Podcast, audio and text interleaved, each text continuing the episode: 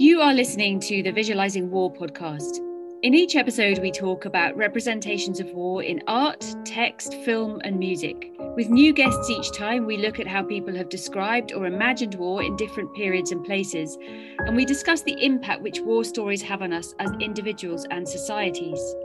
Hello, my name is Alice Koenig, and I co direct the Visualizing War project at the University of St Andrews. In today's podcast, we're traveling back in time to ancient Greece to look at how the Greeks themselves visualized war, how we imagine ancient Greek warfare, and how later generations have understood, represented, and even prosecuted their own wars in response to ancient Greek models. With us today are two experts on ancient Greek warfare. Dr. Owen Rees from Manchester Metropolitan University is the author of several books on Greek warfare. He knows a lot about Greek naval battles in particular, but his current research focus is on how men were prepared for war in the ancient world and then what their experience was as veterans when they left war behind them. And that feeds into wider research he's doing on trauma and the veteran experience in the modern world. Dr. Roel Konijnendijk from the University of Oxford is an expert on ancient Greek military thought and its modern reception. So he looks at how Greeks wrote about battle and what ideas of warfare and values we can see in their writings, and also at how modern scholars have then interpreted those ideas and values in relation to prevailing military ideas in their own day and helped build certain myths of Greek warfare, which have influenced wider understandings of war. So, Owen and Roel, I'm really looking forward to talking to you both today. I've got a lot to ask you about ancient and modern habits of visualizing war. But first of all, let me say hello and welcome to the Visualizing War podcast. Hi, thanks very much. Great to be here. Yeah, hello. Thank you for having us. Okay, so Owen, I wonder if we can start with you. When people think back to ancient Greece, which wars tend to spring to mind? What classic or iconic battles or warriors do people tend to know about? Um, and maybe what cliches about Greek warfare tend to come up? Right. In terms of the public psyche, in terms, if, if we can tap into that, I think there are a couple of iconic wars that always spring to people's mind, even if they have only a passing kind of understanding or knowledge or experience of Greek warfare. The first is actually a fictional war, which must be the Trojan War. It's amazing how often this comes up as an example of Greek war as if it was a real war and these were real people. So when you ask about famous warriors uh, of Greek world, you very quickly start to see fictional names come up, the obvious Achilles. Maybe if they know a bit more about it, they may name Hector hero of Troy. You know, Agamemnon, Odysseus obviously comes up widely, Odysseus. So the Trojan War definitely has to be up there. I think its cultural influence has a lot to do with that as well. In terms of historical war, the big one undoubtedly has to be the Persian Wars. The invasions of Greece by the Persians, definitely by Xerxes. This is the one that jumps to most people's imagination. You know, the famous stand of the Spartans and the Greeks at Thermopylae, which no doubt will come up later and I suppose really the Battle of Salamis. So those are the two battles most people know about. Those are the two that you, they visualize. There's a slight irony there because most people aren't really aware of Plataea, which is probably the most important battle of the Persian Wars. And of course, you can't really ignore Marathon. I don't know if people necessarily understand the context in which Marathon occurs it's often kind of banded in as one of the Persian wars, one of the Persian invasions. It's not quite as simple as that. But the Battle of Marathon, absolutely, is this iconic moment in uh, what people like to term Western civilization, this moment of a deciding moment in history. If you're going to write a book on turning points in history, I'm afraid to say Marathon usually starts it, as flawed as that is. These are the kind of wars that most regularly come up, and I think actually kind of indicate the ideology that we attach to Greek warfare throughout. I mean, I haven't named possibly the uh, the, uh, the most influential war in Greek history, which is the Peloponnesian War. Um, I don't find people with a passing knowledge of Greek warfare really know much about the Peloponnesian War. Persian Wars, absolutely. You know, it's the Persian Wars that you get films like 300 about. And Troy, obviously, you get Brad Pitt running around half naked. This is what grabs people's imagination. As a result, this creates a few kind of misconceptions about Greek warfare and the way Greek warfare is kind of conducted and who's involved in it and things like that. Can you explain to our listeners why the Battle of Marathon is thought of as a sort of turning point, but why that's actually perhaps problematic? Okay, so Marathon is considered a turning point for one very simple reason, and that's because the Athenians obsessed over it. It's kind of as simple as that. So, the Battle of Marathon, a large Athenian force takes to the field with one of their allies, Plataeans, and they stand against what their narrative describes as an indomitable Persian force. This was an impossible event. There's a lot of what we might refer today as national myth building going on a Battle of Marathon. It's a battle that the Athenians really claim as their own. This victory is theirs and no other Greeks. And that's often why the Plataeans who are involved in this are often pushed to one side as a result. It's quite hard to kind of explain just how central this was to the myth building of Athens. There are two things that I think kind of sum it up. The first is Athens as a military society create a golden generation. So very similar to modern day, many countries, their golden generation is the generation of World War II. The Second World War, that's the generation, that's the generation who, you know, gave up everything to fight for our freedom. A lot of the same ideologies floating about. So the Athenians, this was the fighters at Marathon, what they called the Marathon Marathonomachoi, the marathon fighters. And this becomes a named veteran group in Athens and something that's almost a stick to beat younger men with. You may have done this, you may have done that, but you're not as good as them. You're not as honorable as them. You're not as devout as them. You're not as uh, good in your civic duty as them. They are perfection that you will be measured by. That is the kind of cliche that goes around Athens. So that's the first one. Marathon is so important. It becomes that golden generation. The second is in Athens itself, at the Agora, the marketplace. They have a apparently a beautiful mural painting along a stoa, which depicts important events from Athenian mythological history. You know, there's a bit of the Trojan War in there. There's a bit of was it Theseus fighting the uh, Amazons and things like that? You know, important moments from Athenian mythological history, and you kind of read it chronologically as a painting. And at the very end is the Battle of Marathon. So even within like the construct of this battle for the Athenians, they almost turn it into a myth. They align it with the heroes of Troy, the heroes like Theseus and all these kind of mythological names we're used to. That is how important Marathon was to the Athenians. And of course, they wrote about it. They tell us how important this is and how influential it is and how you know the persian invasion was going to destroy athens it was going to destroy greece and it was going to eliminate that level of freedom so lots and lots of myth making already that we're finding out about. So the first war you mentioned that lots of people have heard of is actually a mythical war, the Trojan War. But even with the historical wars that we know about, Salamis, Thermopylae, Marathon, but particularly Marathon, Roel, can we bring you in here just to talk a little bit more about this, about some of the cliches that um, circulate today about ancient Greek warfare and how sort of resonates in the popular imagination? Yeah, so I mean, the really interesting thing that Owen already touched on about the Persian Wars in particular is that it gets claimed by certain states to say, like, we were the ones who basically bore the brunt of this. And in the narratives that we receive for this period, you see the Athenians particularly claiming Marathon and saying, okay, well, eh, in the end, we all fought the Persians, but we did it first. Like we were the first to win. They even have like a particular verb for what the Athenians did at Marathon, which is prokindunai. Like we took risks ahead of everyone else, which is a really interesting way for them to use like a rhetoric of saying like we were ahead of everyone fighting these enemies, which you know for the glory of all of us. And later on, of course, when the Spartans win the great land battle of Plataea, the Spartans get a similar kind of sense of like, we did this for everyone else, on behalf of everyone else.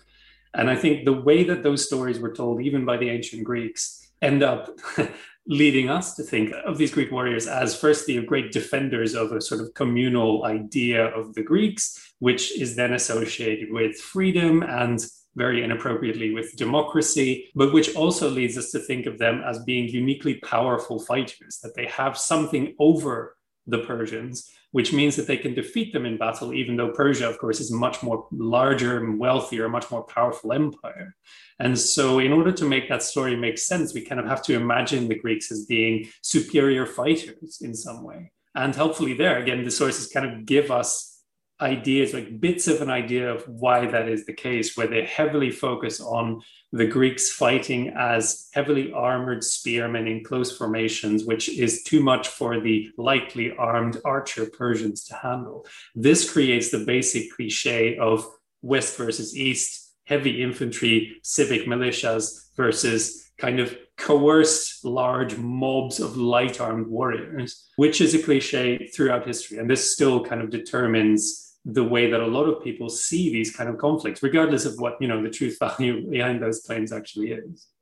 So, so much ideology in there, political ideology about, well, civilization, democracy, and so on, um, but also some military ideology. And of course, with Sparta in particular, there's a lot of investment in the sense of this sort of supreme military education and training as well, isn't there? Yeah, absolutely. So the, the, the, there is a huge um, ideal of Sparta that builds on this, and that the Spartans themselves built on the story of Thermopylae and on the story of Plataea, in which they claim that it's just because they they do things better and they are more prepared for war.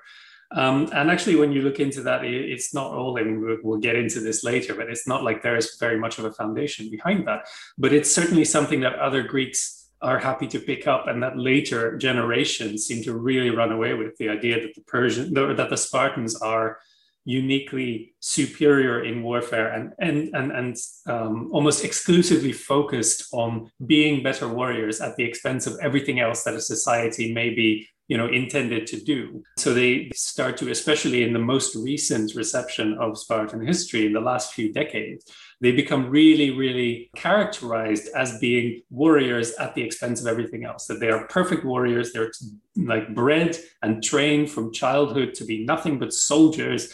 And that is what they do. And so, in most other situations, you don't have much use for Spartans. But if you put them in a combat situation, they will fight and fight and eventually win. And that is, you know, the thing that they have no rivals. That is generally the picture that we have of this of the Spartans that develops out of the stories they told themselves about the Persian Wars. Owen, can you help us unpick this a little bit more? So, what you know, one of your books is called "Great Battles of the Classical Greek World," and I wonder if you can give our listeners just a flavour or two of a couple of the battles that you look at there, but particularly to help us understand a little bit more about the realia, about what um, Greek warfare was actually like beyond these myths. So, maybe talk about some of the mechanics of it and some of the things that were more representative rather than idealised of ancient Greek warfare. The issue when even when I started the book was I was given the title. And of course, anyone who spends a lot of time in military history immediately recoils from the idea of a great battle.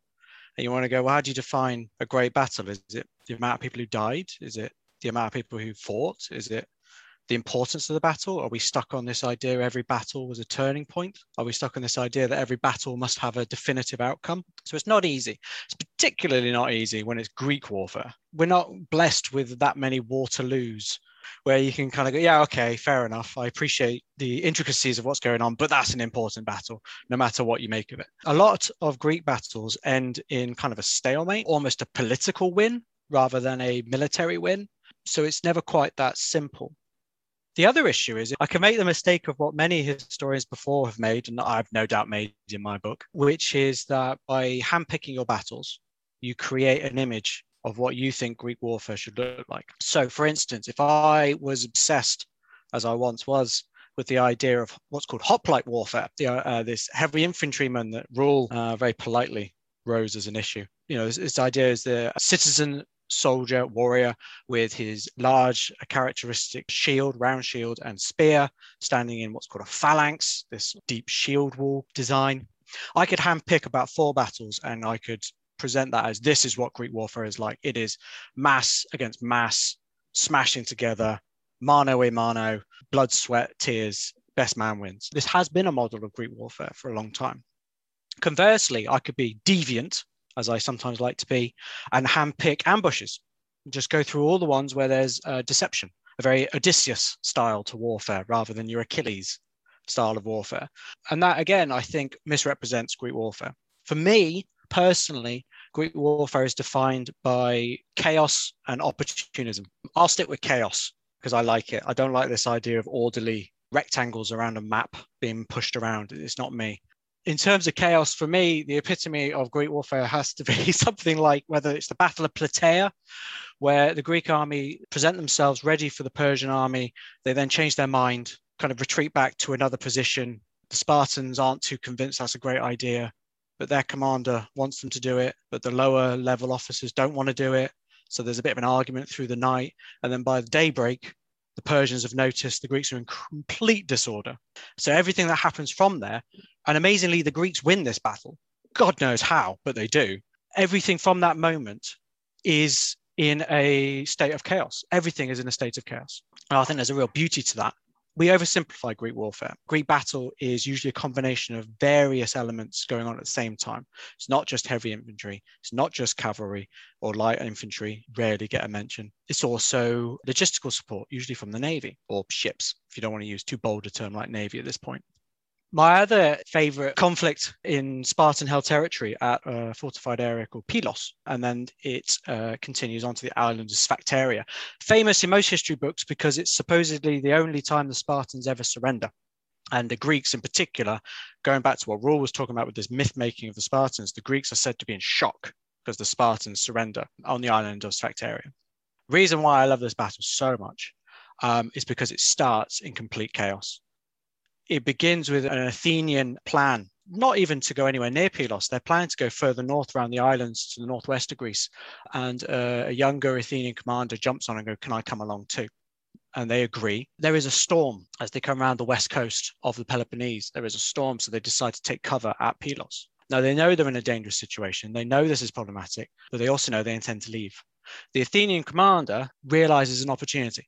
Well, why don't we fortify it and just stay here so we're protected if the Spartans do decide to come? The men, the Athenian men, the orderly, democratic men who follow all orders because they're the epitome of what masculinity and warfare should look like, say, no, that's a stupid idea. I don't want to do it. I just want to sit and drink wine. I may be paraphrasing. He's refused. A few days pass. Those men get bored and they decide to now fortify the area. So the Athenian commander asked them to do it. They said no. They decide to do it. The commander now can't stop them from doing it. That gives you an idea of how much control a Greek commander really had over his men, especially outside of the Spartan system. And inevitably, the Spartans do turn up and try to besiege the, the fortification. The Athenians hold out. The Spartans then put some men on the island of Sphacteria, which is just off the coast.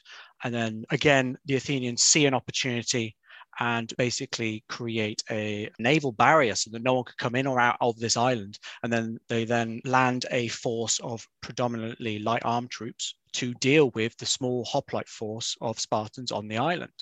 As I say, the Spartans get beaten back, their commander is killed. It gets to the point where the surviving command structure of the Spartans is like, what on earth am I supposed to do? They send word to the Spartans, what on earth should I do? And the response back is basically, uh, along the lines of do what any good Spartan should do.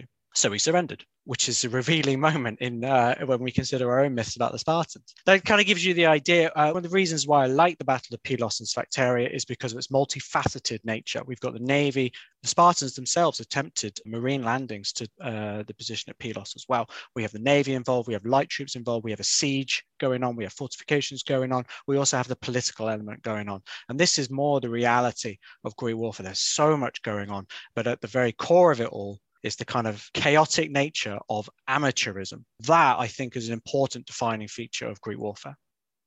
That's some great myth busting there, Owen. Fantastic. Sort of breaking down some of these ideas of, you know, incredibly well trained forces, ruthlessly brave, you know, never backing down, and really showing the variety of different approaches and different fighting formats and approaches, and then the role played by chaos and opportunism, as you say.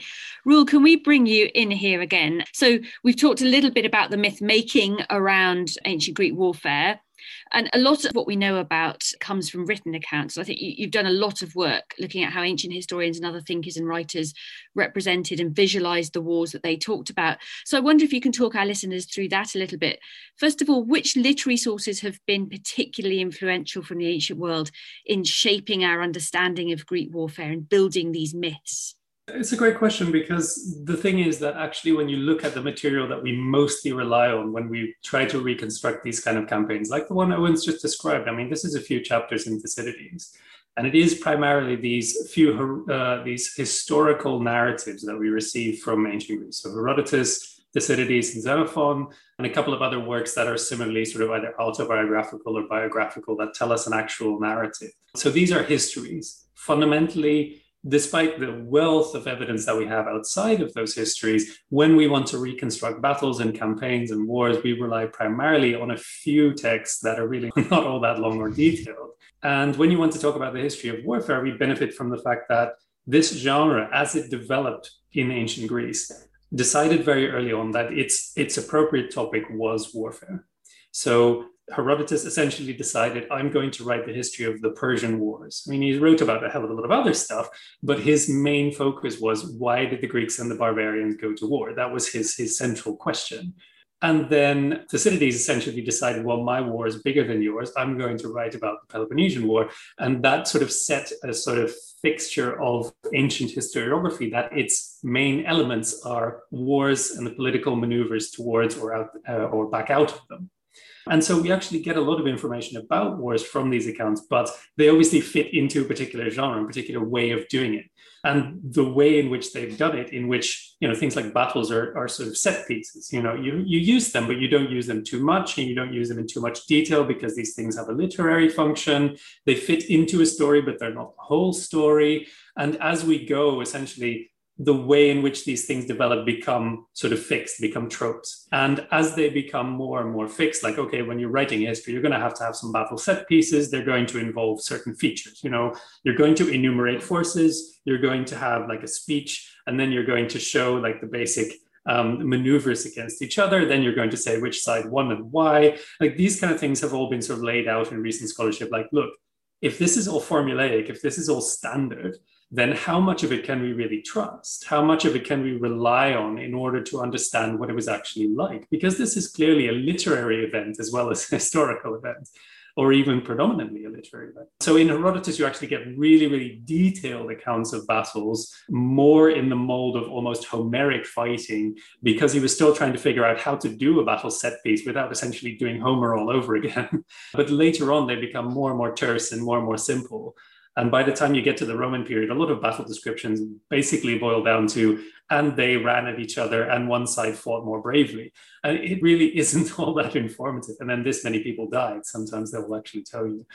So it is very interesting to know, to be aware of, and we do have to be very aware. But what I always stress is that even though pitched battles are a big set piece and you get them a lot and you start to wonder how much how valuable these accounts are they are not the only way in which armed conflict is described. And this is why it's very important to focus on what Owen just explained these kind of campaigns that end in very weird, mixed, chaotic, opportunistic moves from one side against the other, which show you what is perhaps more close to the, the actual reality of these campaigns, which is that armed forces are sent out to open ended missions and they do what they can to harm the enemy. And as long as the historian is willing to describe this to you as it develops, you can actually reconstruct a much more complex picture. You know, you're on much more dangerous ground when something appears much more formulaic and direct, where armies march out, meet each other in the field, have a battle, and that's it. It's really in those more detailed narratives that occur, especially in Thucydides and Xenophon, that you get more of a sense of the richness of Greek warfare. But because of the predominance of these set pieces, modern scholarship has tended much more to focus on the idea of the pitched battle as the cornerstone of these narratives. They are focused much less on all of the other stuff that happens around it, all of the other irregular campaigns for various reasons. I mean, partly because there's less to be learned from such sort of situational and uh, circumstantial events, partly because they are less like warfare at other periods, warfare that we idolize, warfare of great big battles in which there are maneuvers of, you know, rectangular blocks on a map pitched battles are more useful in that sense for us to understand warfare. But it's also some of the evidence from the ancient sources that has actually misled us into thinking that these battles are more important than other things. There is a huge amount of focus on one passage in Herodotus where a Persian is trying to persuade Xerxes, you should go and conquer Greece. And the way he does that is to say, well, the Greeks are really bad at war because all they do is when they want to fight each other, they go out, they march out to a level plain where they agree to meet and then they slam into each other and everyone dies. And it's just really, really dumb. And they don't do all the things that you would actually be worried about, like, I don't know, building great fortresses and trying to fight a guerrilla war or wage war on the sea or do any of that stuff that might actually be an obstacle. And obviously, when this speaker is doing this, when he's saying this, he's using it rhetorically. He's trying to persuade Xerxes that when he goes to attack the Greeks, it will be easy for him to win because stupidly they will go and fight a big battle. And obviously, your Persian army is going to be better at that than they are. So you're going to have an easy victory. It's going to be over in minutes. It's a lie, right? This is a deception. But a lot of scholars, a lot of modern scholarship through the centuries has been persuaded that this is actually true, that this is a programmatic statement, that the Greeks would always favor going out and fighting a pitched battle on level ground, even to the point that they would actually agree among each other that that's what they were going to do. And they would set the time and the place, and that they would march out like that. And so, even though the sources give us a whole richness of military events and military experience, there has been an excessive focus on these formulaic, on these set piece big battles that's a, a, really good illustration really of the power of storytelling and then how representation these sort of these battles as you say that are more literary battles than historical battles actually then feed into the public imagination the wider imagination maybe the enemy's imagination and in turn then go on shape real military values and real military approaches. I was just thinking about Roel's point there, but the uh, particular point on pitch battle and also the kind of obsessions of our authors or interests of our authors, let's put it that way. One of the difficult things, so like I wrote one book, Great Battles of Classical Greek World, that was very much about picking them. I wrote another one on naval battles, and that was about finding them. I didn't select, I went hunting to try and find something I could reconstruct. You asked me at the beginning, you know, popular perceptions of Greek war and Greek battle. The naval battle at Salamis is definitely one of them. You'd be hard pushed to find another one. Uh, I did, I found 13 but it was hard. And the reason why it's hard is because, you know, we've talked about it with Greek warfare. That, yeah, there are some pitch battles, they are there. And the Greeks in particular were interested in them, but they don't show everything that's going on. Naval battles, you don't really get pitched naval battles in the same way. Naval warfare is often a, a campaign. It is a continual thing. You know, the idea that 200 ships will go and face another 200 ships and they'd agree to meet a particular wave, you know, and fight. It's just that can't happen. And so, actually, the Greek narratives on naval warfare are a little dismissive. And I think part of this is because they are campaigns. There, there isn't this kind of big, bold moment to get into. But when they do find them, whether it's like Arginusae or Salamis, thing like that, when they find them, they go hell for leather to describe them in almost very Homeric style.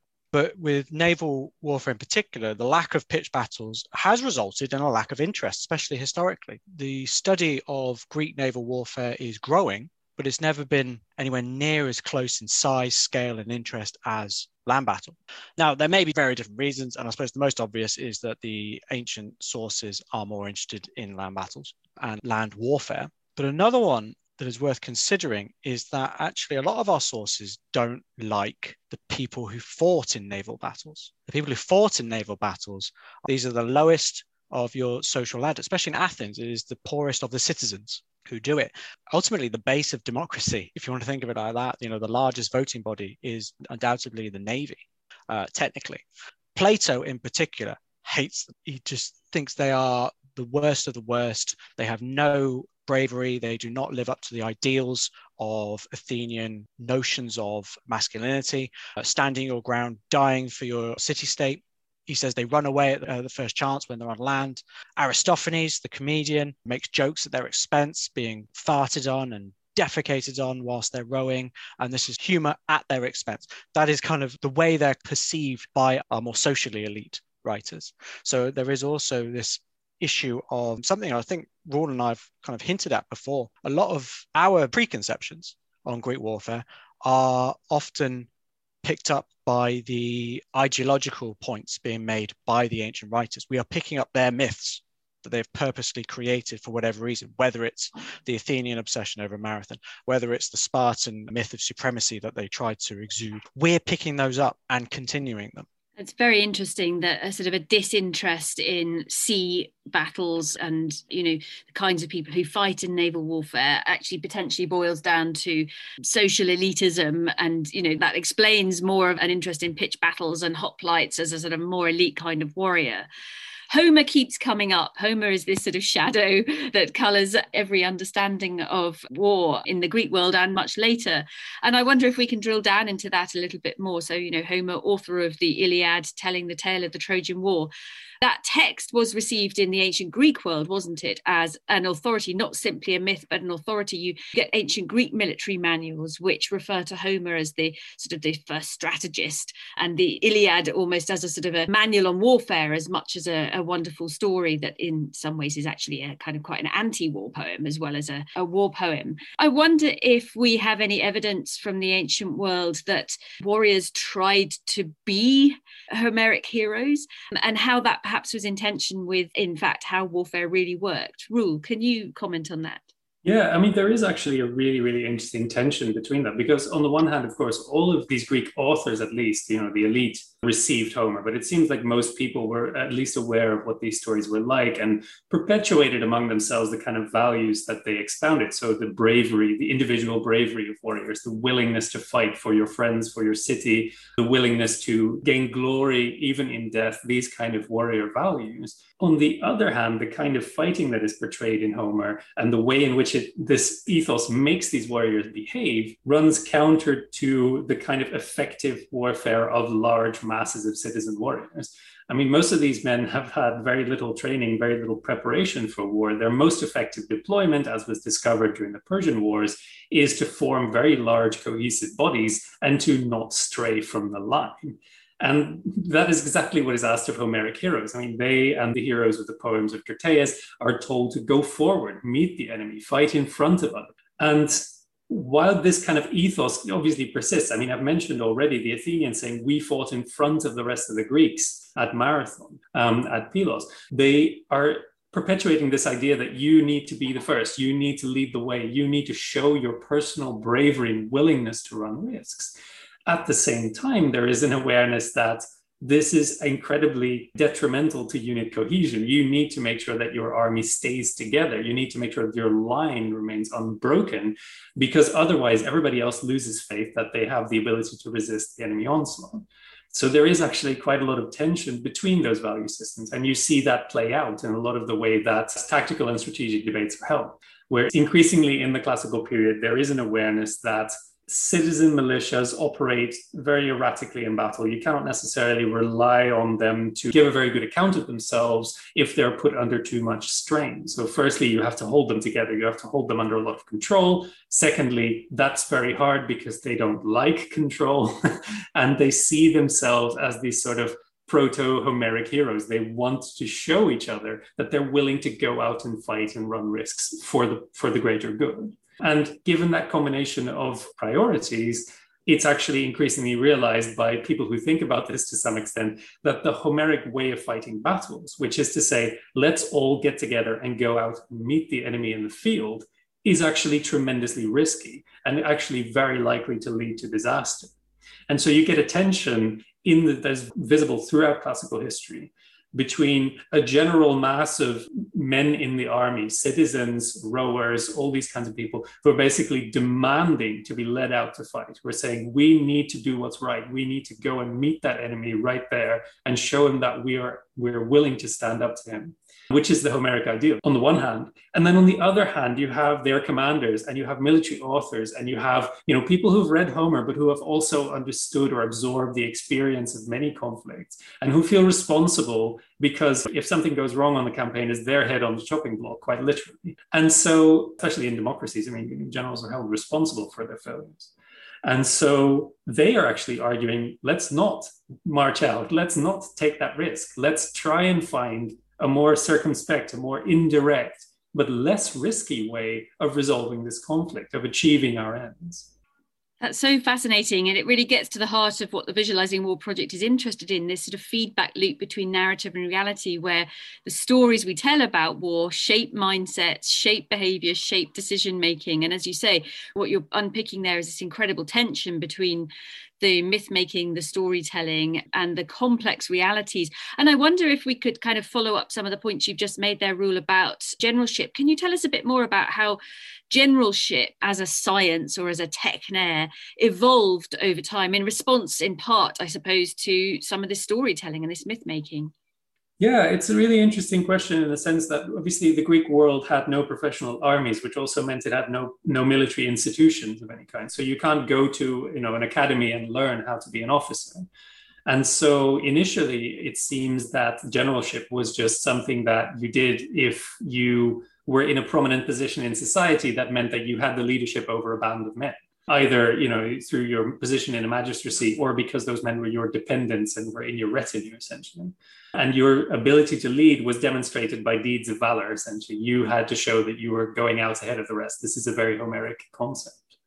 Um, over time it starts to be realized that once you have people who are you know elected to be generals within these communities or whose job it is like spartan kings to lead armies that it could be useful for them to have some understanding of what that's like before they're actually asked to do it.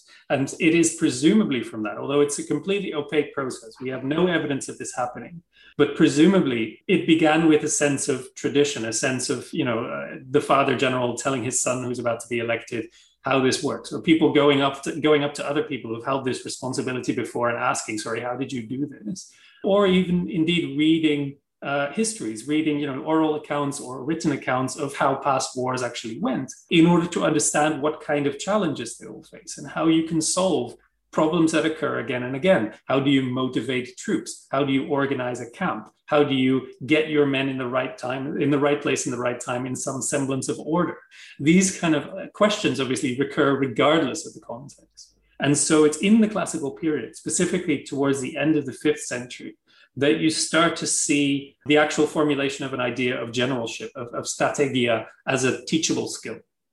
Um, so the idea that you can, you know, uh, not just ask someone, but actually that you can go to somebody who professes to be an expert and ask them to tell you the basics, you know, to tell you the kind of things you need to know. And by the fourth century, these kind of things are starting to get written down in, in manuals. So you have the first works by Xenophon and by Aeneas Tacticus that specifically say, okay, these are the kind of military problems you may encounter. And this is what experience teaches us is the best way to deal with those. And this is still not in any sense a science. I mean, there is no, nobody is a professional military thinker in this world.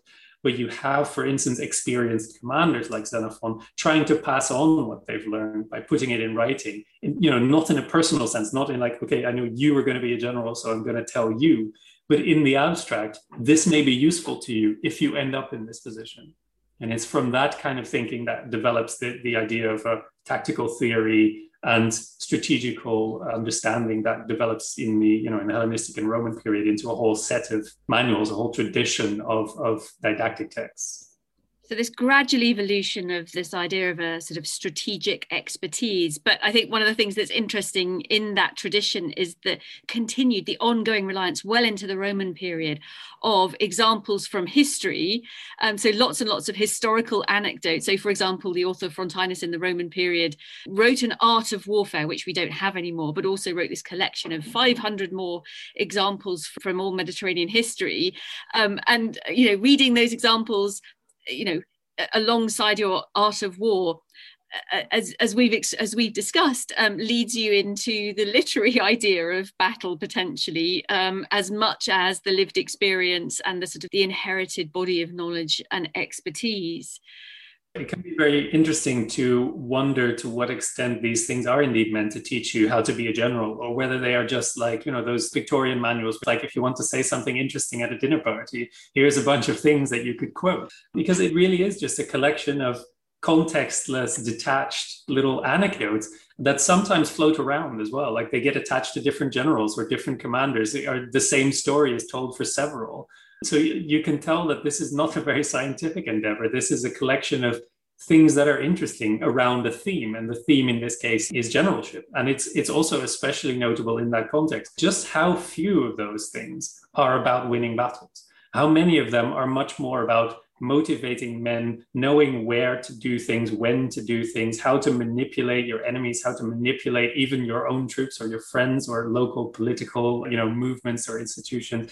How much of it is about things like getting money or deceiving the enemy into where you are, all these kinds of things. Very, very little of it has to do with the concrete question of, okay, my army's over here, their army's over there. How do I beat them? Absolutely. It's a sort of distillation of lots of shared cultural memory, which presumably was read by plenty of sort of armchair generals or people at leisure more than someone who's actually about to go on the field of campaign and therefore feeds into an ongoing kind of perpetuation of cultural memory and, and sort of discourse of generalship discourse of war. I mean this might be a good moment just to wheel back to the Greek world again and ask you how ordinary men, not generals, were prepared for war in ancient Greece. This is something I think you've been looking at a lot as part of your research on transitions into and out of the military. So, for example, did storytelling play a big part in how men were transformed into soldiers? And what kinds of war, what ideals or models of war did whatever training or what kinds of or models of warfare were they prepared for? Suppose really the first thing to acknowledge is how were they prepared for war? Badly is the answer to that question. If you think of more of a modern military system, you take an individual, you acclimatize them to the military environment, you train them in various skills beyond the battlefield so that they are fully prepared for not just combat, but the entire military experience. That takes time. You create camaraderie with your unit or whatever subgroup you spend most time with so that that bond goes into the field with you. There is a lot that goes on. This takes time, this takes effort, and this takes commitment. The Greeks don't have any of that, not even a little bit. The reality of it is in Sparta, if we take our sources close to their word, Sparta have this educational system, the agoge, in which they try and acclimatize their citizens to what is required of them. Warfare is a part of that. So you could argue that the agoge in some way prepares young boys for what will be asked of them in the military environment. I should point out there's no real direct evidence that they're trained for combat. I presume they are, but there's no real evidence that they were. Certainly not drills. You know, the idea of t- tactical maneuvers, there's no evidence of it. Anyone who ever claims they are starts talking about dancing because that's predominantly what the Spartans do during the Agoge. They sing, they dance, and they read poetry. That's a very different film for 300 if you use that as the basis of it. But that's very much what our evidence suggests, at least let's pretend for a moment that Sparta it has some form of system that somehow prepares them a little bit, tiny bit, nothing like a professional system, but it'll do. Athens doesn't even have that. I think the best model to understand how Athens prepared men for war is they prepared men for war by creating a social climate in which this is the only way to prove your masculinity and it's the only way to prove your role as a citizen. There are other roles you can take as a citizen. Of course, there are. You know, you take part in democracy more directly. There are magistracies. There are local positions as well. But ultimately, if you do not stand in line, preferably the phalanx, you have in some way not fulfilled your duty. Actually, in Athens, we see this articulated most clearly at possibly the most emotive moment every year during a period of warfare, which was during the funeral for the war dead.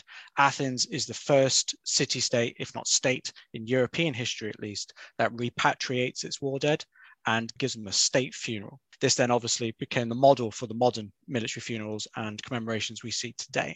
At this funeral, there is a great speaker chosen from the people who gives what's called the funeral oration. This is highly formulaic, there's a fair amount of Homer in it. There's a lot of myth. There's a lot of nation building myths involved as well. So there is a formula that gets fit. But ultimately, these are the messages, these are the ethos by which young and old, man, woman, child are being told this is the pinnacle of Athenian citizenship. This is the ideal by which we expect you all to live up to.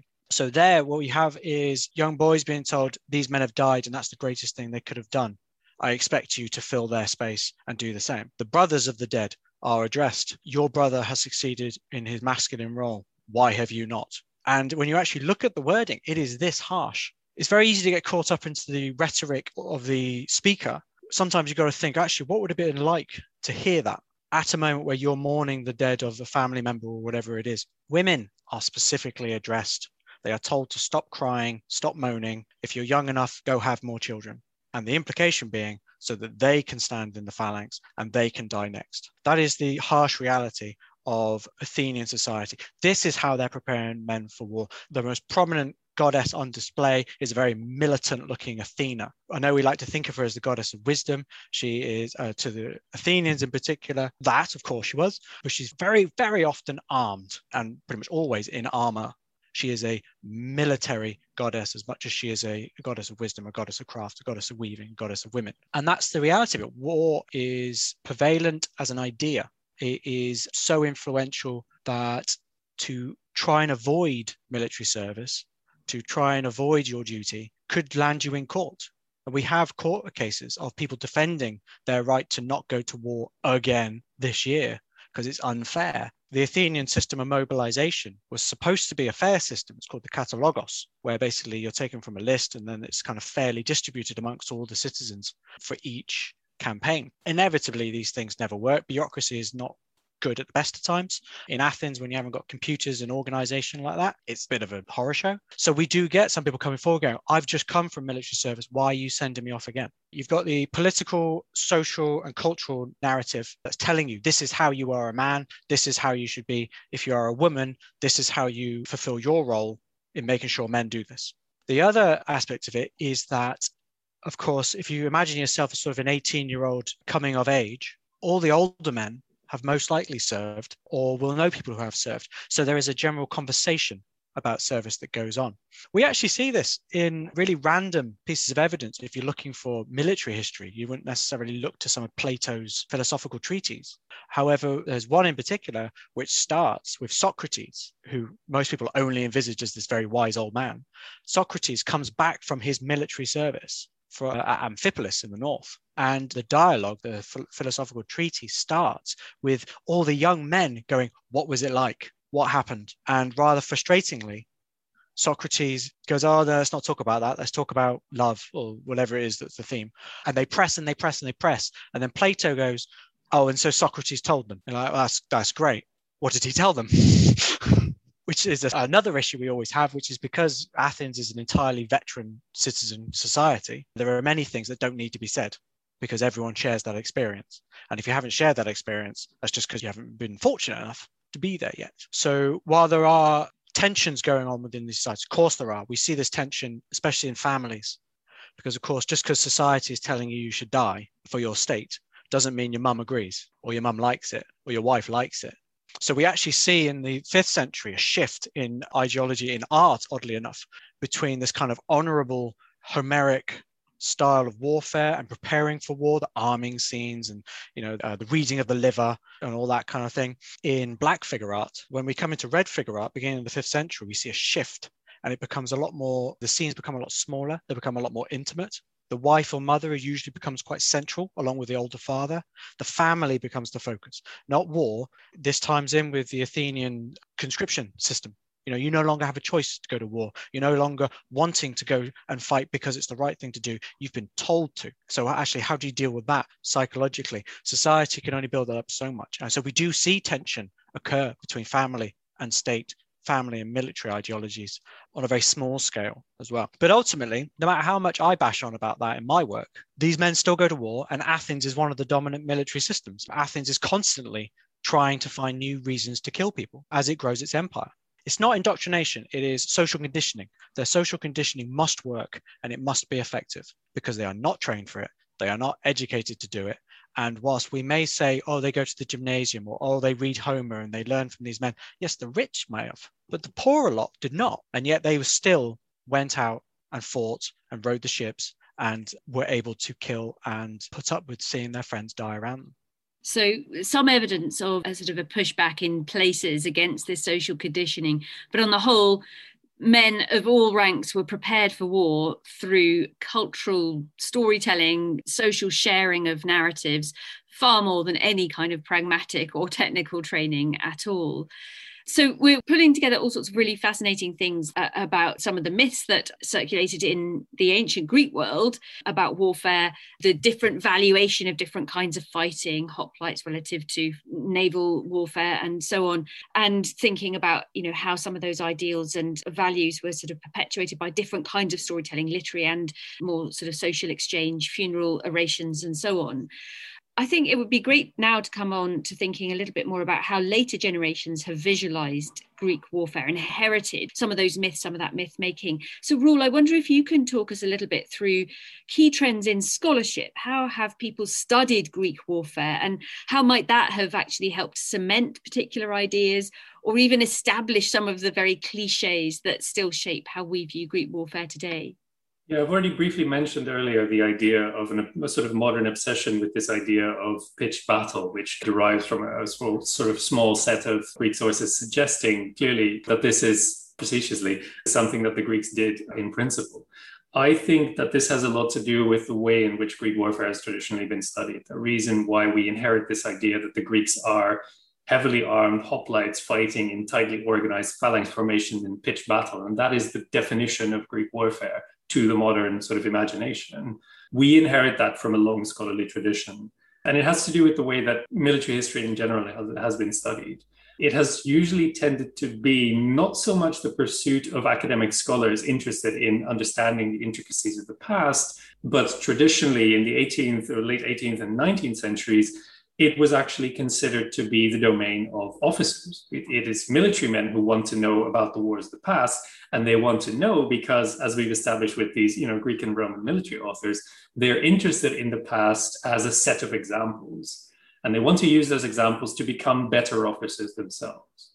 And in order to do that, of course, they have to kind of select what kind of material they find interesting versus what they have to sort of jettison as being too different to be relevant to them. And this has really shaped early scholarship on Greek and Roman warfare. So when you're looking at ancient warfare, the first academic level books, you know, the first books that really engage with the source material, try to gather it all together in the original language and look through it in the way that is sort of critical and not just sort of reading it at face value and then regurgitating. All of that material is explicitly written for soldiers. So it's not until the end of the 19th century that you start to get some of these works that are intended for a scholarly audience. But even those works, they know that they're being read by officers. They know that those officers have a valid voice in criticizing them. And they feel that they have to bow to the authority of officers in their interpretation of ancient warfare. And that is a really interesting point in the sense that it is not just historians doing history and telling the officers, look, this is our craft. You do your thing, we do our thing. They're saying, you understand warfare. I don't. I'm a historian. I don't do this. So I don't have any experience with this. I don't have any education in this. And so your interpretation of this is more valid than mine, even though I know the sources, even though I understand the intricacies of the Greek and all that stuff. And so a lot of this work is shaped by the interests of officers. And what are officers interested in? Well, in this period in particular, and we're talking primarily about German scholarship in a context of the emerging German Empire and its aspirations to a big role in Europe, they were mainly preparing for the idea of having a single decisive pitched battle with their enemies in order to knock them out in one blow. They knew they couldn't face, you know, Russians and French and whoever else was going to get involved in this all at the same time. So they had to fight battles like Sedan in 1870, where they knocked out the French Empire in one go. So what they were interested in when they were looking at military history as well is battles, specifically decisive battles. They wanted to know how to win a battle so completely, so decisively that the enemy would not be able to get up and try again. And in doing that, in trying to find guidance for the fighting of pitched battles, they were narrowing down in a lot of ways the evidence that they were interested in and the episodes that they were interested in to this idea of well greeks fight pitched battles. Greek fight fight pitched battles in organized infantry formations kind of similar to ours when you think about it, that then allow us to extrapolate from the way that they outmaneuvered their enemies, the way that they broke the enemy lines, the way that they outsmarted or, or you know, broke the will of the enemy. These are lessons that we can then use. When they were drawing direct parallels between Theban generals like Epaminondas and his victories over the Spartans, and Frederick the Great and the way that he had beaten the French and the Austrians. So there are direct links in their mind between the way that battles work throughout time. And it is from them that we kind of inherit this obsession, this idea that Greek warfare is pitched battles and that everything else that happens, even though we know it happens and we can acknowledge it, doesn't really matter. What matters is they fight these pitched battles. You know, as I've said, Herodotus tells us that's all they ever did. So what do we need to do? You know, we don't need to question this. We can adopt that and then work with it, and that will help us. So we think of Greek warfare as being exclusively about pitched battles between hoplites. That is the narrow arena within which tactical developments actually matter and concern us and are interesting. And so that has traditionally been the way that these campaigns have been studied. So you start out with the idea of like, this is your warrior, he's a hoplite. This is his formation, it's the phalanx, and these are his battles. And we can create a sort of schematic overview of what those battles look like because, as I've said, these are like set pieces in the sources. And then we can work outward from there. So if you want to study other questions, I mean, you might ask yourself how these people are paid or how they, you know, what kind of camps they build before their battles or how they, how their formation breaks down or how they mobilize that formation, um, which are all sort of ancillary points. They are just kind of there as well and they might need talking about in order to create a fuller picture. But the central interest of this kind of scholarship, this long tradition that translates from Germany into the English speaking world and the French speaking world, um, the predominant interest of that kind of scholarship is pitched battles and how they are won. Um, and it is only really quite recently that we've started to drift away from that and to look at Greek warfare in different ways not just in the sense of studying different parts of it, but to fundamentally rethink what is the key thing of this? What is the central pillar around which everything else is hung up? So there's the inherent bias of the ancient sources, which predispose us to identifying the pitched battles as the elite, the really brilliant bits of Greek warfare. And then there's this incredible cocktail of, I suppose, the cultural capital of the ancient Greek world, because all the myth making uh, from the ancient Greek world has continued to resonate.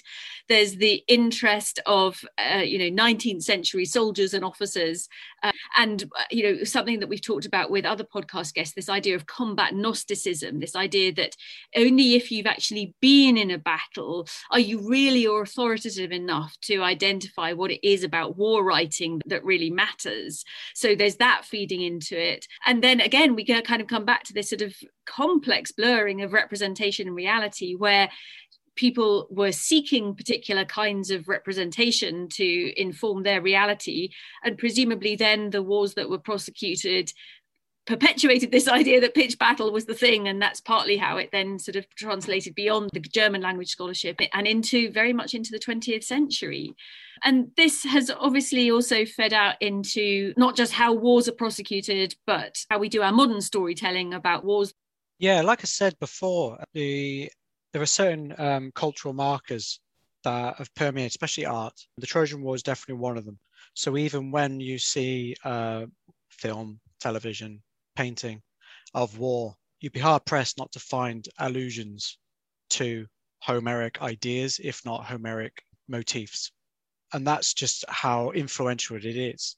Even now, you will find people evoking Homeric ideas who may not have ever read Homer and do not even know the story of the Iliad. It's just that's what you do to represent war. That's what you do to represent suffering or death or the role of women in war. I mean, I'm not a classicist, but in you know, classics, there is this movement of reception studies. And sometimes you read, so reception studies being the idea of a study of how later historical periods and cultures receive the ancient world and what they do with those stories, those motifs, those ideas. We're now getting into a strange, murky area of reception studies where people are starting to say, well, yes, this has Homeric motifs, but I don't think they realize and sometimes that can be quite frustrating to read as a, a, general reader. But ultimately, what it tells us is just how deeply these ideas run. You've got the reverse, which is, of course, yes, the ancient world informs the way we think of war, the way we think of men of war, women in war, etc. But there is the reverse, which is we are now seeing an explosion of people using the ancient world to explore modern notions of war and modern ideas of these relationships and finding the ancient examples in the ancient world to do that. One thing I'm working on, quite it's not a work of art. Uh, it, is very much a B-rate movie that made a lot of money um, because of its main actor, which is Dwayne Johnson, uh, the former wrestler, The Rock. Uh, he played Hercules in a film. I watched it and realized they've converted the myth of Hercules into a demythologized state. So Hercules is now a human, but he's building his own myth around him. And that's kind of the premise of the story. But they rather purposefully make him a veteran. And you kind of watch this film going, well, I'm not watching a Greek notion of veterancy. I'm not watching what the Greeks thought a veteran's life was like. So what am I watching? I'm watching a modern filmmaker create a veteran film for a modern audience. What I'm watching is our own society deal with its relationship with war, its relationship with combatants through the lens of the ancient world. And that's a very different approach to some of the ones we've been talking about and one of the ones Roel's been talking about. It is a two-way conversation and it, it is interesting. You kind of go, well, why would you look to the ancient world for that? Why don't you just make another, you know, sort of jarhead type film? Okay, you know, there's hundreds of different ways you can take this, even if you want to go back to an old Rambo style film. The idea of the veteran in film is not new. So why are you embracing it in the ancient world?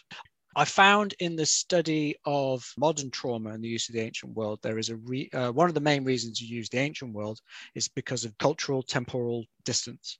Modern veterans are happy to discuss more about their experiences through the lens of the ancient world.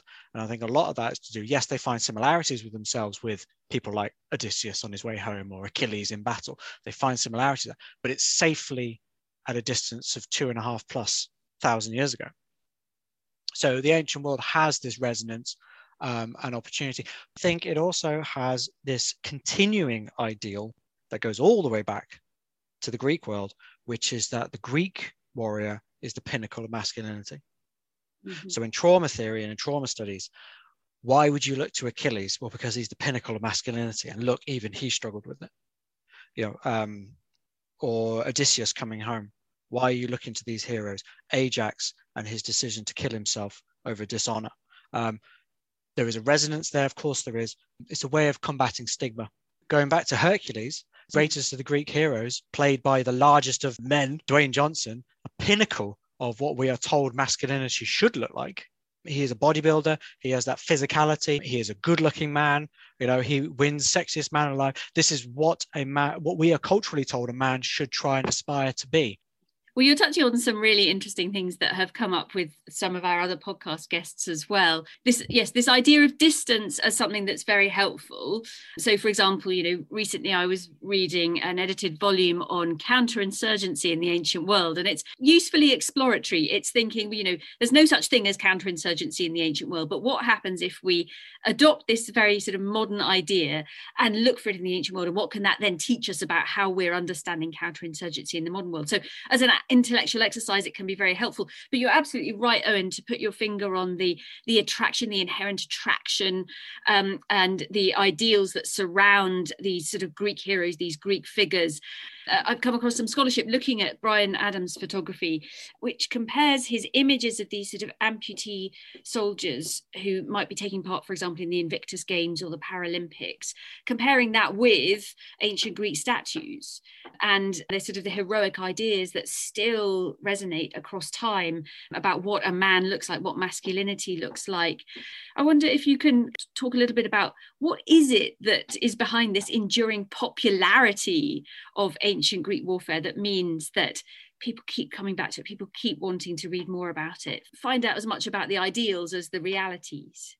Yeah, that's actually a fascinating question. I came into studying ancient warfare in the same way. I played Rome Total War when I was a kid. I watched Time Commanders on BBC. Thankfully, we got in the Netherlands. The idea is that I was brought in by this fascination and I was driven to think, okay, well, what's actually behind this? How much do we really know about this? And so for me, it's a similar process of just thinking about, about historical conflicts and thinking of it perhaps as something that is, as Owen points out, kind of nicely far away that is already precast into certain quite heroic narratives. So we are always learning about this through narratives about the heroic Greek resistance against Persians or about the Romans and how they defeated everyone in their sights or these kind of things, or you know, the great epic story of Scipio versus Hannibal, or these kinds of narratives that to us are kind of uh, maybe instantly evocative, or perhaps because we believe that the ancient world is at some level a simpler time in which a lot of these things don't carry the moral implications that warfare and violence do in our modern perception.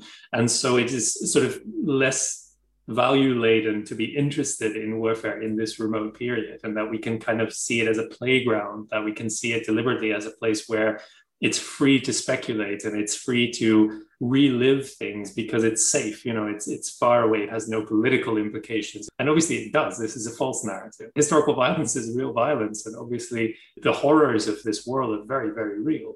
But i think in the public perception there can be a sense in which this is quite removed and in fact, when you look at something like that Hercules movie that Owen is talking about, like it's very explicit that there is a deliberate blurring of the line between history and myth. That when you talk about the ancient Greeks, you can talk about the phalanx formation and the hoplite at the same time as you're talking about, you know, in something like Clash of the Titans or Wrath of the Titans, you're talking about ancient monsters that we know from myth and how we visualize them and how they emerge from, you know, the union of gods and humans. These kind of things make it all seem less real and more detached from the reality that war is a horrible thing that people do to each other with brutal violence and subjection and all the kind of horrors that come with it that may have something to do with it. That may there may be something in that. And then the other part of that i think is a more insidious way in which we perceive ancient societies as being to some extent exemplars of what we talked about before you know the defenders of freedom the defenders of democracy or you know a lot of people admiring Rome because it is just empire but effective or something like that, you know, because it is dominating others with this kind of narrative that they bring them civilization and development and sophistication and that it's therefore for the good of everyone that these legions are marching along their finely paved roads. These kind of pictures also exist which i think are, are even more dangerous but they obviously are very very prevalent in modern society And you used the word dangerous there, and I think we shouldn't underestimate actually the enduring power and the ways in which these ideals from the ancient world actually continue to be mobilized, sometimes under the radar in very troubling ways that help actually help towards sort of militarization of certain groups or, or aspects of society and are used to foment discord and conflict, whether it becomes a military conflict or not yes, absolutely is dangerous for that. It's also worth noting that the ancient world has been mobilized politically to the same end. Classic example, I mentioned it earlier about the funeral for the war dead. The British state purposely recreated it to justify the thousands and thousands of deaths during the First World War. They were struggling with what to do about the dead in France and elsewhere. You can't bring them home, it costs too much money that would be a logistical nightmare. The Americans chose to, but still left a lot of bodies because of just how difficult and expensive it was. And so what did they do? They looked to their own ideology, democracy, and went, what did the ancient democracies do? So they went all the way to Athens and went, okay, so they repatriated the dead. We can't do that. What else did they do? They gave them a funeral. We can do that. They erected monuments with their names inscribed on them. We can do that. They also basically created an empty grave, kenotaphion in the Greek, giving us the word cenotaph. And we have cenotaphs in most of the major cities in our country. You look at the cenotaph in London, look at the one in Manchester, look at all of them and look at the imagery. If it's not laurel wreaths of victory encircling the date, which just screams Greece and Rome, if it's not basically engraved ribbons that decorate a plinth, which, if you look at the iconography of classical Greek vases of the dead, that's how they decorated their graves. It's an obelisk evoking notions of Egypt and Rome. It's evocations of Nike, goddess of victory, more Roman goddess of victory. In Greece, it was more a victory of athletics. But now, if you talk to them about that, they go, oh, yeah, victory in war, which actually wasn't really a Greek idea in the same way. You know, they purposefully mobilize the ancient world for ideological reasons, whether it's to evoke duty, whether it's to evoke honor and devotion to the state, so it is mobilized. It is mobilized by dangerous forces. It's also mobilized by states regularly. Of the Unknown Warrior has a clear Athenian precedent. These were done for a reason. Part of that reason, going back to your point, Alice, is the importance of the cultural capital. This means things. And it doesn't just mean things to the elite. This is a common misconception. When the cenotaph was first built out of wood, their intention was to take it down. The queues for miles from the public made them build it in stone. People said, Yes, this is our monument. We are having this. This is ours. Now, did they understand the links to the ancient Greek world? I have no idea. Did they really see themselves as part of this cultural continuity? Possibly. But the point is, is that it meant enough to them to stand and to engage in that reception, to engage in the ritual that the monument was built for. So, yes, it is dangerous, but the cultural capital is what both makes it dangerous and makes it mm-hmm. effective to use. And I wonder if we can end by thinking actually about sort of more positive uses of storytelling around ancient Greek warfare. So, you know, this has been a really fascinating discussion that has looked at the very fine line between fact and fiction that stories of Greek warfare have told right from the very, very early days of ancient Greek society through to the modern world. Owen, you mentioned your work on veteran groups and the way in which ancient Greek stories have been used in Greek theatre. So, the Aquila Theatre, the Trojan Women's Project, which is another theatre project using ancient Greek stories to help not just veterans, but actually refugees and civilians process their experiences of war. You look, I know, in your work at PTSD and whether that's a concept that we can usefully explore in the ancient world and understand better in the modern day as a result. I wonder if you can say a little bit more about how you think the storytelling that we still have about ancient Greek warfare can have positive resonances in the modern world. So, if you choose to use a reading from the Ajax to explore the emotions post war of a Vietnam veteran, for instance, or a group of Vietnam veterans, that's a perfectly noble thing to do. And if it helps anyone, that was worth doing. It doesn't tell you anything about Ajax. It doesn't tell you anything about the Athenian context of that play, but that is not his purpose. Jonathan Shay was a psychiatrist of veteran affairs in the US. He used the Iliad as basically a method. He basically got uh, Vietnam veterans to read it with him and to talk about their experiences. That was how he used the Iliad. It was not about understanding the Homeric world. It was not about understanding the Greek world in any way. It was about helping modern veterans. And that's important to understand. And that absolutely has a place. And the resonance you've mentioned, I think the capital is there. I think we, have tapped into it before about the idea these are people that are seen to culturally embody masculinity, embody warriorship, warrior ideals. And here they are seemingly struggling with things that you are struggling with, or these stories that you're experiencing as life two and a half thousand years ago they were struggling with it too. Hopefully that helps. At that point, you do not need a snarky academic jumping up and saying, Well, actually, I think you'll find that the context is completely different. There is no place for that. That is not its purpose. So the ancient world can, should, and I hope will continue to be used to help as many people as possible. Aside from that, I think ancient warfare at the moment, its predisposition to move away from tactics, maneuvers, and strategies is an important movement. It's not unique to ancient warfare, but it is a big one in ancient warfare at the moment.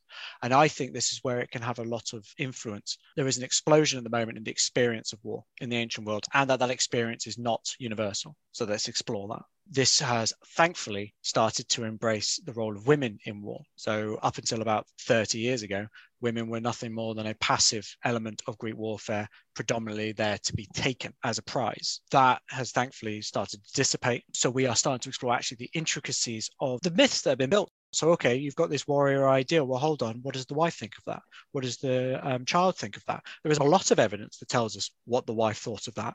And it's not always very pleasant reading. Kind of bringing us back to some of the things Roel's talked about.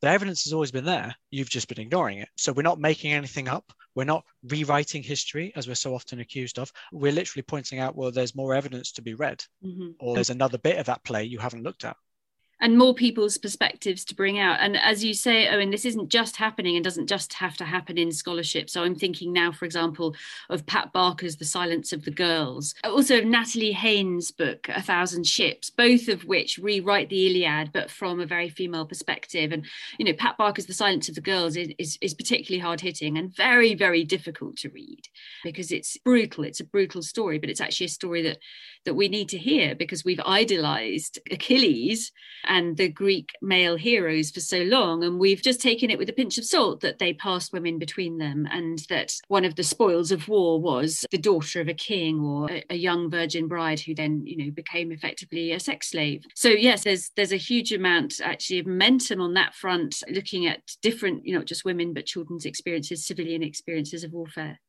Greek warfare has been sanitized. The way it is talked about is very clean. It is hard to sanitize modern warfare because of film and photo. It is hard to sanitize Napoleonic warfare because of how it was described. I think over the two and a half thousand years, historians have been able to take bits of ancient warfare. They end up doing is removing the more problematic elements, the nasty elements. So they focus on the heroism, they focus on the great acts, they focus on the, well, okay, 10,000 men move around here, they move left, they move right, the horses come in, Bob's your uncle. Whereas you actually want to go, well, are we going to talk about the fact that Xenophon then says with delight that the dead are piled up on each other like the wheat after harvest, and that this mm-hmm. is a gift from the gods, not for the gods, from the gods. This is an amazing, miraculous thing that has occurred that they have killed that many men. And you've got incredible poems like Lucan's Civil War on the Roman side of things, which isn't clean, it's not sanitized, and, and is actually, again, being used, I know, in the States amongst veteran groups to process experiences of conflict. But for some reason, Lucan's take on the brutality and the bloodiness of civil war hasn't become yet enough part of the sort of the public perception of ancient warfare when you're thinking about the idea of what can ancient warfare still do for us, though, how can it be a good influence? I mean, I think it's in a unique position in the sense that the general interest is there. You have loads of people who want to know about this, who want to read, who want to see movies, who want to play games that are set in this world, you know, especially Greek warfare. You know, we've seen that quite recently in things like Assassin's Creed Odyssey. So there is a huge, huge platform for it. Now, a lot of that stuff has traditionally been done very badly. I'm thinking of, you know, movies like 300 or novels like Gates of Fire. In that sense, I think it needs to be better. I think it needs to, in particular, acknowledge all the ways in which the war- warfare of the Greek world is very different from what we stereotypically assume warfare is like. And we've talked about this before. Owen has explained how the structures and institutions of warfare are so radically different that it's almost difficult for us to imagine that war even worked in the Greek world or how it did. Um, so, on the one hand, it needs to do a lot more to try and reflect history accurately rather than just saying, well, it's war, but with a different, you know, fancy dress. But on the other hand, if you're willing to do that, then you have this fantastic opportunity to actually show people, not necessarily even what history was like or what ancient Greece was like, but just to make them aware that war is not some kind of timeless constant, that it is not the same everywhere, that it does not follow universal laws or rules, that actually it matters a lot what context war emerges from, what people fight this and why, and what kind of values sustain them and are make them willing to, to stand the enormous risk and also to do horrific violence to others. You know, the kind of social and political structures that make warfare into a certain shape are really, really interesting for us to try and think about and to remind us that these things are not given and that they don't just follow the same rules, that they actually don't just allow us, as with the, the way that vet- veterans are treated, to think of war sort of as far from ourselves, to think of it through a sort of safe filter of distance and time, but it actually lets us rethink what war even is and why the kind of questions we've been asking, why we enjoy these stories, why we retell them in particular ways, why we focus on particular perspectives within that story. You know, why isn't there a movie about the Persian Wars from Xerxes' perspective because the Greeks wrote that. I mean, the Persians exist. We can make this, right? There are all sorts of ways in which we can reimagine these stories to think differently about war. Absolutely. And I think that's a good point to end on there, Roel. This idea that Greek warfare, ancient warfare, still has a lot of scope to get us asking really big questions about war itself and about the stories that we tell about warfare and the impact that they have on us. Now, it might involve us prizing people away from the images of Greek warfare that, let's say, 19th century German scholars or officers were keen on, or that 21st century watchers of film.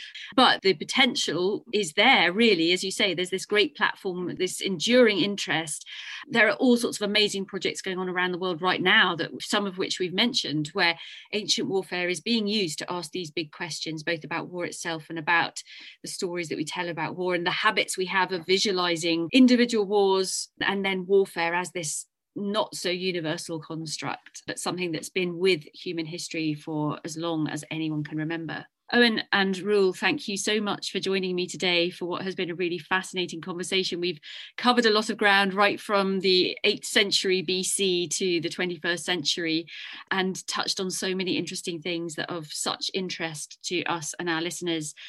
Thank you also to you, our listeners, for tuning in again. Please do join us again next week when we will be staying in the ancient world, but focusing very much on Rome. Our guest will be our St Andrews colleague, Dr. Thomas Biggs, who's recently published a book on the poetics of the Punic Wars. And he's also worked on a project in the US, which I mentioned earlier, which uses Latin literature, especially Lucan, to help 21st century veterans explore their experiences of war and soldiering.